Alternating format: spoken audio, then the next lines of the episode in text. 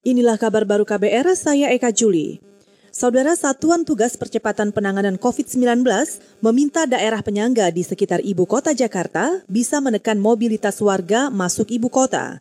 Juru bicara Satgas Penanganan COVID-19, Wiku Adhisa Smito mengatakan mobilitas masyarakat yang keluar masuk Jakarta dari kota penyangga cukup tinggi.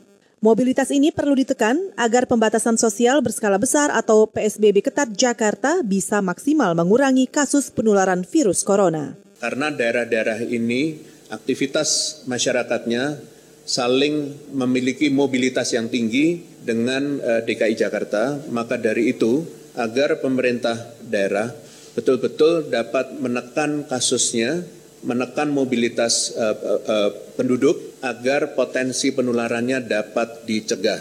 Itu tadi juru bicara Satgas Penanganan COVID-19 Wiku Adhisa Smito.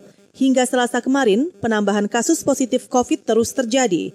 Total yang terkena COVID di Indonesia mencapai 225 ribu orang dengan angka kesembuhan 160 ribu pasien dan kematian mencapai hampir 9 ribu orang.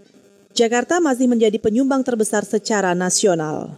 Saudara Kapolri mengeluarkan instruksi mengenai penggantian seragam anggota Satuan Pengamanan atau Satpam.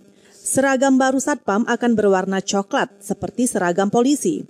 Anggota Ombudsman Indonesia Adrianus Meliala menilai ada maladministrasi yang terdapat dalam instruksi Kapolri itu.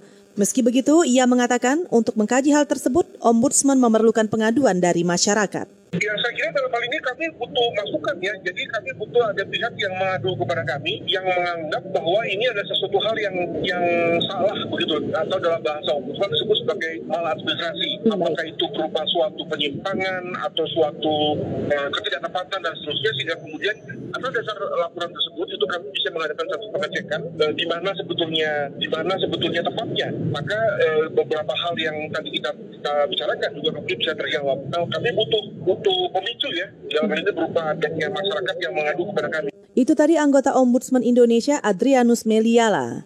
Sejumlah pihak juga menilai peraturan Kapolri soal pergantian seragam Satpam itu bermasalah. Yayasan Lembaga Bantuan Hukum Indonesia atau YLBHI menilai peraturan itu berpotensi menimbulkan penyalahgunaan wewenang baik oleh Satpam maupun polisi. Kita ke lantai bursa, Indeks harga saham gabungan atau IHSG pagi ini kembali jeblok. Mengutip data RTI, indeks dibuka di posisi 5.108 dan sempat naik 7 poin. Meski begitu, indeks langsung jeblok ke level 5.091 atau melemah 7 poin. Sebanyak 160-an saham melemah, 130-an saham menguat, dan 140-an stagnan. Saham-saham yang melemah dan stagnan antara lain di sektor konsumer, sektor konstruksi, sebagian besar sektor properti dan sumber daya energi. Di kawasan Asia, mayoritas bursa saham bergerak positif, kecuali Shanghai Composite Index yang melemah tipis.